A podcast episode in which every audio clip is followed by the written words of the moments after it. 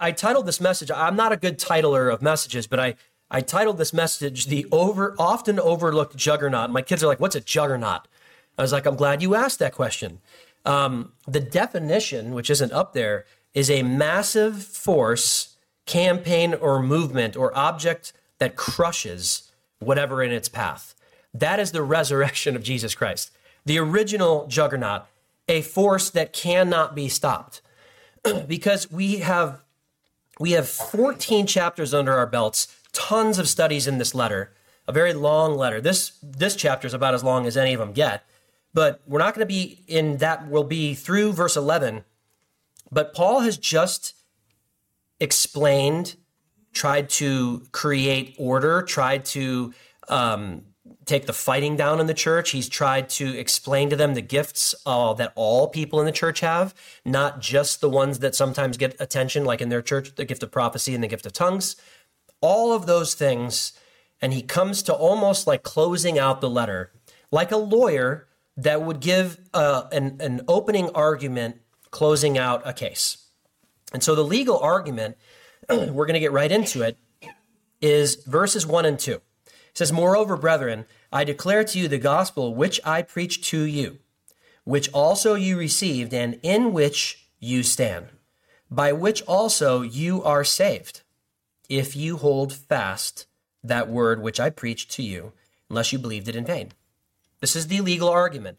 There are so many churches, and I don't, I can't even count how many times I hear people say stuff on YouTube, like, here's a clip from a teaching from this evangelical church, and you're like, gotta be kidding me, they said that out, out loud, that, that they wanted that to go out into the world as a Christian church, as a church that says that it's Christian. And I don't even know what that means anymore, to be honest with you guys. All I know is is the difference between the two is somebody following Jesus or loosely evangelical. I, I just don't even know what that means anymore. Um, names have uh, changed over the years. Uh, followers of Christ were called the Way for a while because they followed this dude who said he was the Way. And so they, there was a mockery. Um, wearing crosses. Um, some guys have likened it to wearing an electric chair. Like it, it, that's not that's not like a warm fuzzy, but it's so far removed from us that the idea of somebody being crucified, um, we hear about stuff like that in other countries uh, in the Middle East to this day. But in America, it's been a long time since we did something like electric chair, like, or crazy, um, uh, hang, hang, uh, hanging people at sundown and uh, the old West and stuff. It's been a long time. And so people wear these things that remind them of Christ and they remind them of Jesus. So the deal is Paul started this church. Paul is trying to help these folks understand from a distance a lot of principles, a lot of like, hey, church, there's some questions you've asked, and I need to a- answer those questions honestly, and it's going to sting a little bit for some of you guys. And at the same time, trying to restore order in their, what he called meetings, church. Well, we would, this is a meeting. So he says, I want to read it again. Moreover, brethren, I declare to you the gospel, which I preached to you when I started the church, which you also received and in which you stand, by which also you are saved, if you hold fast that word which I preached to you, unless you believed in vain. The gospel was preached when he first showed up. That's what Paul came to do. He came to share God's love. He came to share the gospel, the whole gospel, not the, not a piece of it. He says, you guys received it. If a boss starts a company and interviews people and says, in order to work here, you must read this mission statement and you must believe in the mission statement, and you have to, we have a con, code of conduct. You have to look, you know, you have to watch this video about how we expect people to act. They have the right to do that. They have the right to ask you to go, hey, like my kids work for Chick-fil-A. Chick-fil-A's got this kind of thing that they do, you know, right? It's always their pleasure, whatever it is. Hey, thanks for cleaning up my kids' vom- vomit. My pleasure, my pleasure. Not really, but we got to say that. We got to say my pleasure all the time. They beat you to the punch. Sometimes you can't even say my pleasure before they say my pleasure. Um, it's my pleasure to give you this hot chicken sandwich, which is loosely healthy, but delicious. My pleasure for your cholesterol. So you have to buy in. You can't be like, well, I'm really negative and I hate life and I hate people. A, you're not going to get the job, but B, you can't get through out of the, the interview before you see what you're supposed to be, the code of conduct, the way you're supposed to dress, the way you're supposed to carry yourself. So If you take the job, you buy in. You say, I'm all in on that. I I need this job. I, I kind of like what you guys are about. I agree with, you know, how we treat people and stuff like that. And we don't yell at customers. Um, you know, like we don't throw food at people like a Taco Bell through the drive-thru. When you get mad at people, they throw they throw the food at you. Um, a little different, those two. He says, you all believed it. You received it. And yet, it's there's something missing here. There's some people talking. Paul doesn't just write stuff just to write stuff and send it by messenger, or by horse, or whatever, and get it to these people. He he he's writing this because God's like, you need to write this. You need to straighten this out. These guys need to hear this. But just like the boss, just like the company, you have the ability to leave. Just like a church, you can leave if you want to leave. If you don't buy in, if you don't, if you're like, no, I'm not about that. I don't believe that all the way. You have the right to leave. Just like you have the right to say, I don't accept this position. Okay, that's that's your job, or that's your right to do, because you all accepted it and you stood on its foundation as your gospel. And we started the church. You know, when you build a building and you start with a footer, you start with a pad, a concrete pad, you're going to build the building on top of it. It's taller than the earth around it. That was the, the foundation was the full gospel. And you're like, okay, we get that. But what is, what are you really talking about? He says in verse three, for I delivered to you, first of all, that which I also received, that Christ died for our sins according to the scriptures. Yes, we understand that, Paul. And that he was buried. And that he rose again. Third day, according to the scriptures. Now, to a lot of people, we've heard it so much, it's like, well, of course. It makes them, that's a make sense sentence. We, you know, we've all been to Easter services. We've all been to Good Friday services. It's the sacred good news. But it's important to Paul to reiterate that the foundation of the gospel is not that Jesus died. So if a human being dies and gets crucified, that's a horrible thing. But what? Well, if he stayed dead, that would have been a huge problem for us, right? There is no gospel. There is no, quote, good news without Jesus paying the price and having the Holy Spirit resurrect him, in, because death could not keep somebody who was perfect. God, Jesus allowed himself. He gave himself up. God Almighty gave himself up for our, for my sin and your sin and the world's sin.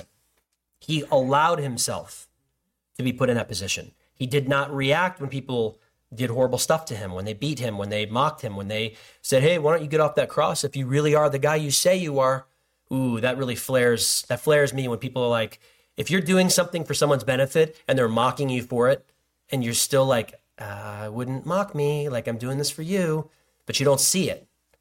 And that's the foolishness of humanity. It's not that he died, everyone will die. It's that he died and he rose again. The resurrection is the juggernaut. The resurrection is the force that cannot be stopped. The resurrection is why we baptize people. It's why we preach that. I baptize you in the name of the Father, the Son, and the Holy Spirit. And we put somebody underwater and we take them back up, because it signifies what happened to Christ's spirit, what happened to his body. And so a lot of people go, yeah, yeah, yeah, that's a tenet of the, of the faith. I know that. I understand all that, Dan. But what's, you know, why are you saying all this, and why are you saying it so emphatically? It says in verse five, and that he was seen by Cephas, by, by Peter, then by the twelve. After that, he was seen over by over five hundred brethren at once, of whom the greater part remain to the present, but some have fallen asleep. Now, I've read this before. You guys, many of you guys have read this before. When you think about what Paul's saying here, this is about fifty-two, fifty-three A D. There's people who will fight on a hill for fifty-one. There's people who will fight on a hill for fifty-five. But we're talking about two decades past Christ. We're not talking about one hundred years. If you knew that you could talk to somebody. Now, once again, Paul's going to get into his experience with the Lord, which was not a follower of Christ while he was doing his earthly ministry, which he very much is laments and is sad about. But first seen by Peter, the denier, the one that he wanted to restore, then seen by the other disciples, then over five hundred people out of tens of thousands of people that had been touring with Jesus' miracle uh, working tour for three years. Uh, in and out of the feeding of the five thousand, going into this village, going into that village. John says, you guys saw a snapshot. If you guys had any clue what he accomplished in three years, the world's, the world's books couldn't contain them. So there's so much more. But we know of tens of thousands because we know how many people uh, approached him. After he fed the five thousand, they hunted him down. Now, a lot of times for a free meal, people will do a lot of stuff for a free meal. Download fifteen hundred apps and delete them the next day just to get a cheeseburger the next day. That's the world we live in right now. I'm serious. But I'm talking about like the kind of meal that sustains with a teaching, with how Jesus taught, as as it's been said many times, as somebody with real authority. Jesus blew people away with his teachings. And yet when he said what he said right before he left, eat of my flesh, drink of my blood. Oh, that's a hard statement. Mm, that's that stings a little, Jesus. That's a little too weird. That's a little too uh, intolerant. Okay, so what are you going to do about it? Well, we're going to leave. Or we're just going to go over here because you're not doing any more of those feeding frenzies. We're going to, it looks like you're going to Jerusalem and uh, the crowd has thinned out and we're not going to, we're not going to follow anymore. By the time that Jesus was resurrected from the dead, on paper, it looks like less than six hundred people are real followers here, okay? We're talking now about billions of people who have come to know the Lord since Jesus resurrected from the dead, from the year thirty-two, thirty-three, thirty-four to present. Billions of people. From five hundred people plus that saw Jesus for a quick period of time, many of these people, Paul says, are still alive. You could, if you really, really wanted to, if you really doubted, in any way, shape, or form, you can go find some of these people. Some are dead, of course, because when you have hundreds of people and twenty years pass, odds are they won't all be alive. But some have slept, he said. After that, he was seen by James, then by all the apostles. James, the half-brother of Jesus, likely converted, history tells us, after he saw Jesus arisen from the grave. Here he talks about being born out of due time. I love this. Then last, um, then last of all, he was seen by me also as by one born out of due time. It's an interesting, uh, that's an interesting term that Paul puts on that. But I love that, and, and Paul, as he closes out this letter, you'll know why. But everything about Paul was more hardcore than you'd say Peter. I believe, this is just me, speculatory, if Paul and Peter were, were reversed, if you had the kind of guy that Paul is, I believe Paul's the guy that would have stood through the whole thing, through the arrest, the illegal arrest, the illegal trial, all that stuff. I believe Paul would have been there. That's just me.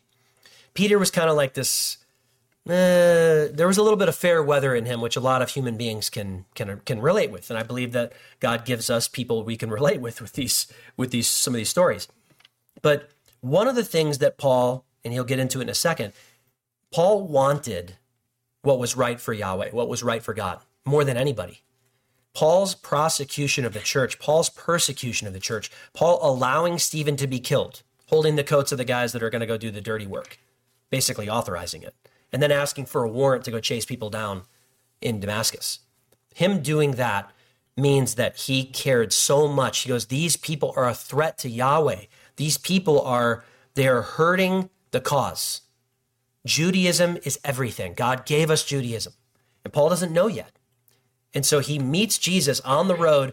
Jesus blinds him and, and likely wounded him for life in some way, shape, or form. There's speculation as to what Paul's thorn or thorns were. However, when you see how hardcore he was, you look at his past and it makes a little bit of sense why he says that. Verse nine, for I am the least of the apostles, who am not worthy to be called an apostle, because I persecuted the church of God. Now, Paul, calling himself the worst or the not more the one not worthy to be called an apostle, or in Romans, calling himself the chief of sinners, I don't believe that it's a false sense of humility. I think he's being super straight. I think Paul's past just absolutely crushed him. I think that he wanted to be on the right side his whole life. Everything about him was like righteousness, justice, everything that needs to be in line with, with perfect Judaism. And then all of a sudden, Jesus just changes everything, literally changes everything, and says, this is the new covenant. My blood, my sacrifice, my body is the new covenant. That's why we celebrate it. That's why we go through the, the I mean, in the text every single first Sunday when we do um, the Lord's Supper. But I think Paul Like, everything about him was the most hardcore person you're ever going to meet. And he missed it, but he missed it badly. And he missed it to the point where people lost their lives. And so that's why he says, I'm an apostle, but I'm the least. Now, I don't know what some of the apostles did. There is not a whole lot on a few of these apostles. It is very possible they did not have a huge footprint. When you look at the New Testament and you look at the books and you look at the theology books that people quote, outside of the Gospels, it's mostly Paul. That's where people, they're, when they're quoting theology, when they're quoting what we need to be doing, when they're quoting, quoting church order and church constitutions and whatnot, it's Paul or a disciple of Paul, almost always. And so Paul's like, I'm the least of these guys for one reason, because I persecuted Jesus's church. But by the grace of God, I am what I am, and his grace toward me was not in vain. But I labored more abundantly than they all, yet not I, but the grace of God, which was with me. Now, before Paul gets out there into braggart's town, and, and, and when you first read it, you're like, whoa. So the apostles are slackers. That's what I'm reading when I'm reading this, until the very next sentence. Imagine Paul was perfect all the way. I mean, nobody's perfect. But imagine Paul's track record post-conversion was his track record pre-conversion. I and many other people think that maybe he would struggle with a little bit of, hey, Peter, you guys are doing almost nothing in Jerusalem. I have already toured the world that we know of four times, and I have already started umpteen churches, and, and we are seeing all of the progress from basically one out of twelve guys. But you got this heavy, heavy, heavy heart. You got this, like, it, it's sort of like the the syndrome of the, the the little puppy that, like, I got a really little dog and I've got a few big, big dogs. And the little dog really believes, he's four pounds full grown. He really believes that he can take my daughter's eighty pound Doberman, which is made of only muscle. And every once in a while, the Doberman flies over the courtyard, just flies over, like jumps a four foot fence.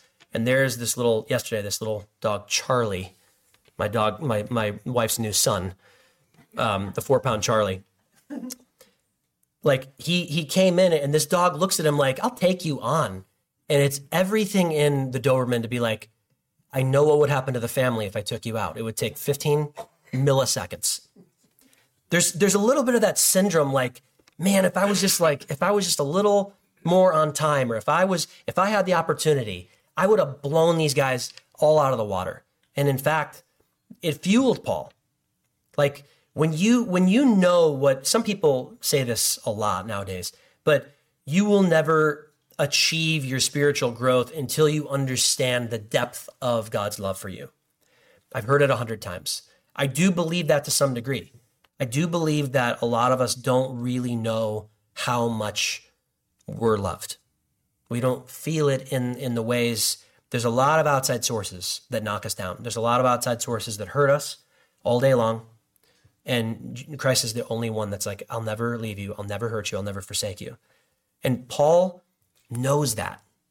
I mean, think of how much he toured, and a lot of times by himself, how much Paul in prison was, you know, left to his own thoughts with no phone to distract him. And you have to know that that relationship, like a guy that has this much impact, he really knows it, but he can't get past like, but God, why did you put me in position? Why didn't you let me be born a few years before?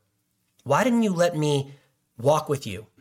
Like, how come I couldn't have been born in a different place and sort of been like Peter, the the, the clumsy fisherman, and, and you would have found me? Because then I wouldn't have this, like, I don't want this on my on my conscience. I don't want this in my, in my past. And and God used that.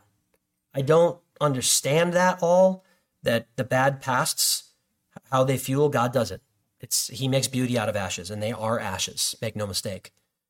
But when you're excited about something, like let's say it's a movement, let's say it's like a like a company, that somebody introduces you to a company, and somebody else somebody else Uh, says, I don't know, maybe it's one of those home meetings where people invite you and, and they tell you to join this company. And you're like, oh, no, no, that one's that one's awful. That one's the enemy. Um, I'm, I'm against that. And then all of a sudden, the place that you're, the company you're working for ends up being fraudulent, and the company that you were introduced to becomes Amazon. Like you change your tune and you might even invest in it. It's a little bit like that with Paul. Like, yes, Judaism had merit. Yes, it brought us to the, cru- the, the crucifixion. Judaism brought the deliverer through Judaism, that Jesus had to go through it and he had to live that law perfectly because that was God's requirement. Sin can be paid for by a sacrifice, but it's got to be a perfect one and it's got to be a human one. Like when you when you used to be against that and now that's the thing, there's something about, especially if you persecuted it and mocked it, there's something about when you join it, you've got a lot more fire in your belly than maybe the people that were like, hey, I've always been around it. Like like John, I've always I've been with Jesus since I was like fifteen years old. And now John's, you know, pastoring a church and he's forty something and he's in flow and and maybe Paul's like, hey, you could be doing more like me.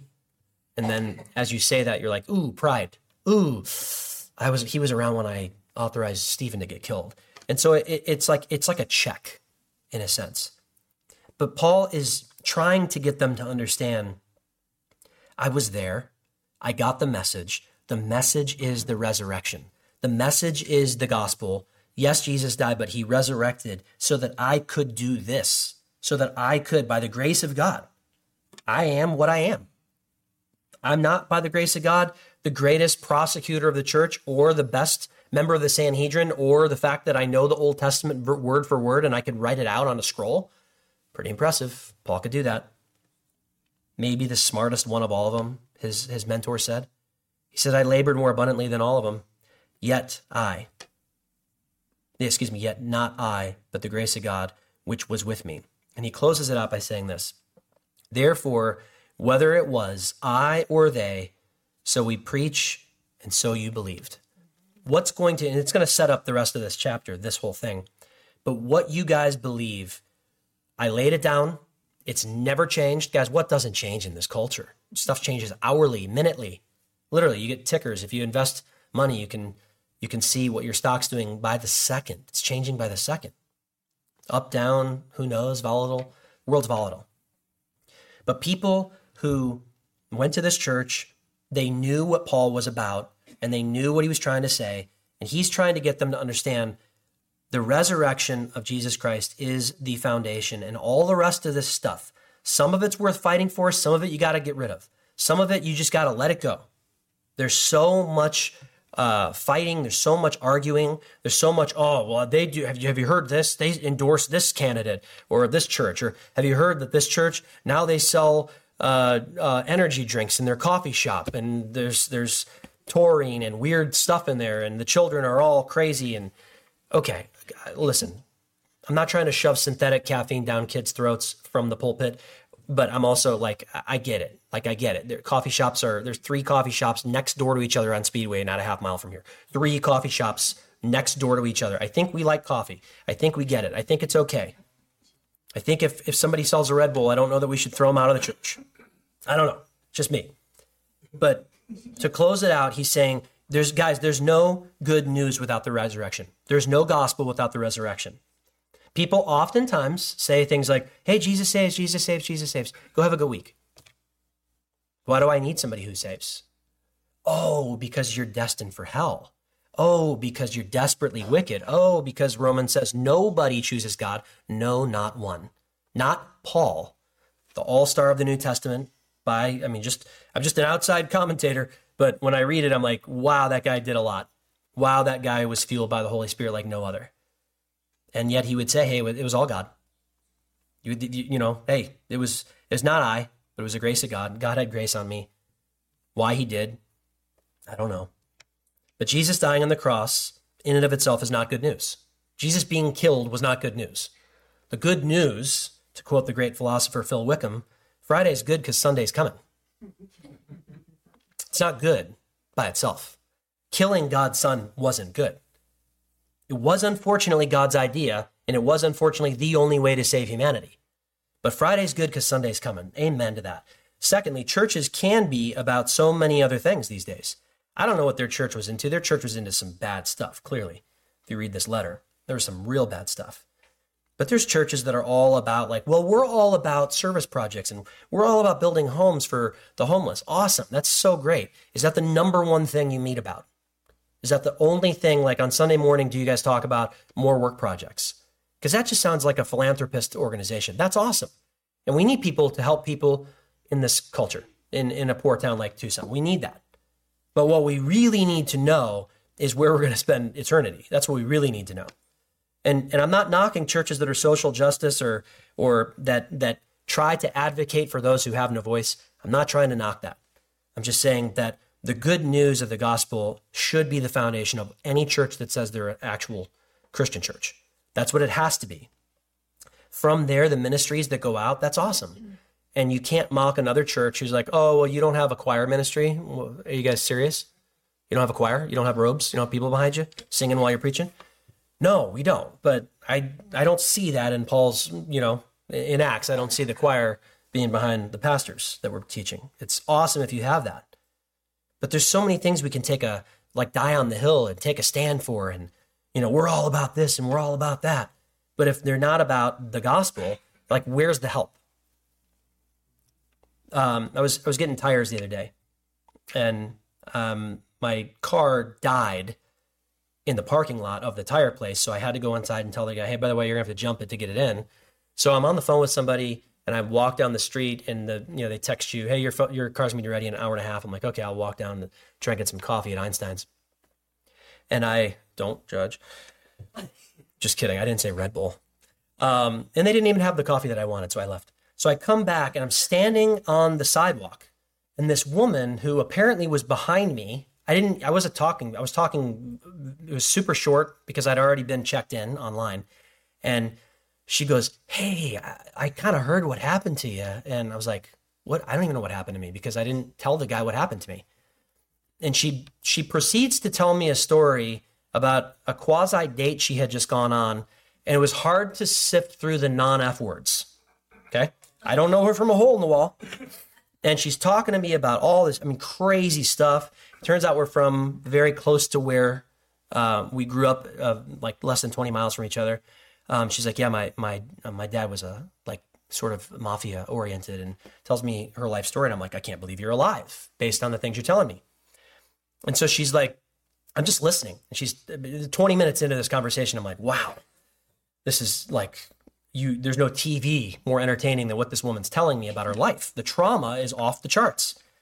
And she goes, you seem like such a calm guy. You just seem like such a, like a, like a family guy and all that stuff. And she goes, so what's the, what's the, she goes, what are you, blue collar, white collar? I, I go, I'm a pastor. I don't wear a collar. I go, so I don't know which collar it would be, but I know some pastors wear collars, but I don't know what collar I am. She goes, oh, pastor. She goes, what church? And I go, Calvary Midtown. She goes, oh, I know it. I know it. I go, maybe you know the big one. I don't know that you know ours, but you know the big one. Um, cause there's five in town at least. And so she goes, well, what would you say to me? Like, I wouldn't fit into a place like that. And I wouldn't, you know, I wouldn't be welcomed or, or whatever. I go, I go, it's only about the gospel. I go, it's about the gospel of Jesus Christ. That's all it's about. I go, I'm not a religious person. I go, you know, religion, that word, you can go, we could teach on what that word even means anymore. But I said, it's about Jesus. That's it. I go, she's like, I, I struggle to pray and I struggle with, I mean, the things I could go on. It's, how she was standing there, I don't even understand. I mean, just from what had happened the other night, but her life of sixty-something years. And it was like the gospel. I go, that's the only thing that matters. The rest of it doesn't matter at all. I mean, she's got a lot going on in life right now. But that was, that's what Paul's trying to say, is forget all the shenanigans. Forget, Satan is going to ornamental, like ornament, uh, putting ornaments on a tree, Uh, all the the tinsel and the lights and the, there's so much going on in your head, guys. If you if you live in America, like it's very hard unless you live in a cave, literal cave, and you don't have internet. It's tough to not be bombarded with info and and people's to-do lists and expectations and all that. But if you forget anything, First Corinthians chapter fifteen, that's what you start with when you start your day. That's what you start with every day. Paul was trying to rally these folks around the main thing, to realign them. The letter touches on so many things, so many issues, but the gospel is the good news because Jesus died and rose again. And that is why you and I can have real freedom. I don't know what it was. I didn't say much to this lady. I don't know what it was. She saw something. And it's like, that's what you see. You see God's life, Spirit of God's life. You don't see me. You don't see my good or my bad. You see, if you see something that's comfortable to talk to or whatever, that's what it is. It's the gospel preached. He said, I preached it to you at the beginning. I preached it to you when I first got there, and I continue. It's the same thing, and it will never change. Understand, it will never change. All right, let's pray. I'm way over again. Uh, Father God, we thank you uh, for time to uh, not only consider this, Lord, but but hopefully to um, just have it reiterated to our hearts. Um, no matter what we're struggling with, no matter what um, the world has thrown at us, um, God, that you died for our bad stuff. You died for all the things that I've ever done or will do, and that you paid that price, Lord. So the least we can do is follow you. The least we can do is say, hey, I'm yours. We love you and we thank you in Jesus' name. Amen.